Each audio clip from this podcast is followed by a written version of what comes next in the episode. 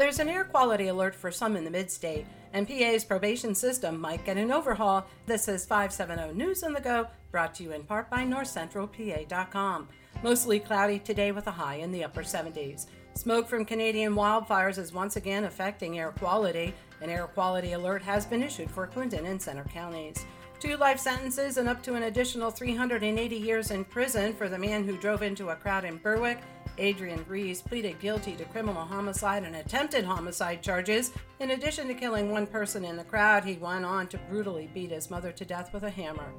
Emergency responders from Warrior Run were called to a hazmat incident last night involving pool chlorine. Advanced life support crews were summoned to the property on Wagner Street in Turbotville, where six people were sickened, according to online reports. A Jersey Shore man is ordered to serve the longest term of incarceration permitted under law for the abuse of a dog. James Standridge took his one and a half year old female dog to a wooded area, tied her to a tree, and shot her twice, leaving her to die. The dog was discovered alive six days later. The Renovo record reports Standridge was sentenced to an aggregate term of 14 years and will not be eligible for parole until he serves 30 months in state prison. An investigation is underway after a dog was shot and killed by Woodward Township Police Officer Greg Drollinger. The dog named Diesel was taken to the Clinton County SPCA where it died. The owner was not home at the time and found a card in her door from the officer. The supervisors would not comment and said a special meeting will be called to release the findings. A Lewisburg man wanted for the alleged abuse of an infant is captured in Lycoming County after being on the run for over a year. Owen Moore is awaiting trial in Union County Court.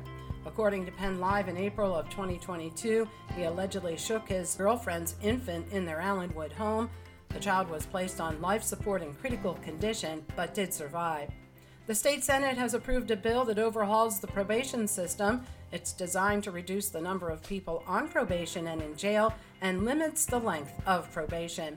On Monday, the State House passed a measure that would allow non U.S. citizens to teach in Pennsylvania classrooms. The measure now goes to the Senate.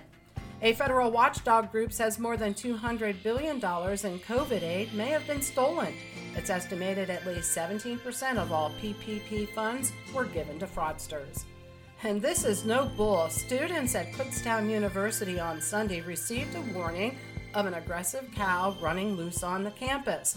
The cow was spotted trotting down the middle of town but was later no longer near the campus. It's not known if the bovine was captured. For the latest in news and events, head on over to northcentralpa.com. I'm Liz Brady, and you're up to date with 570 News on the Go.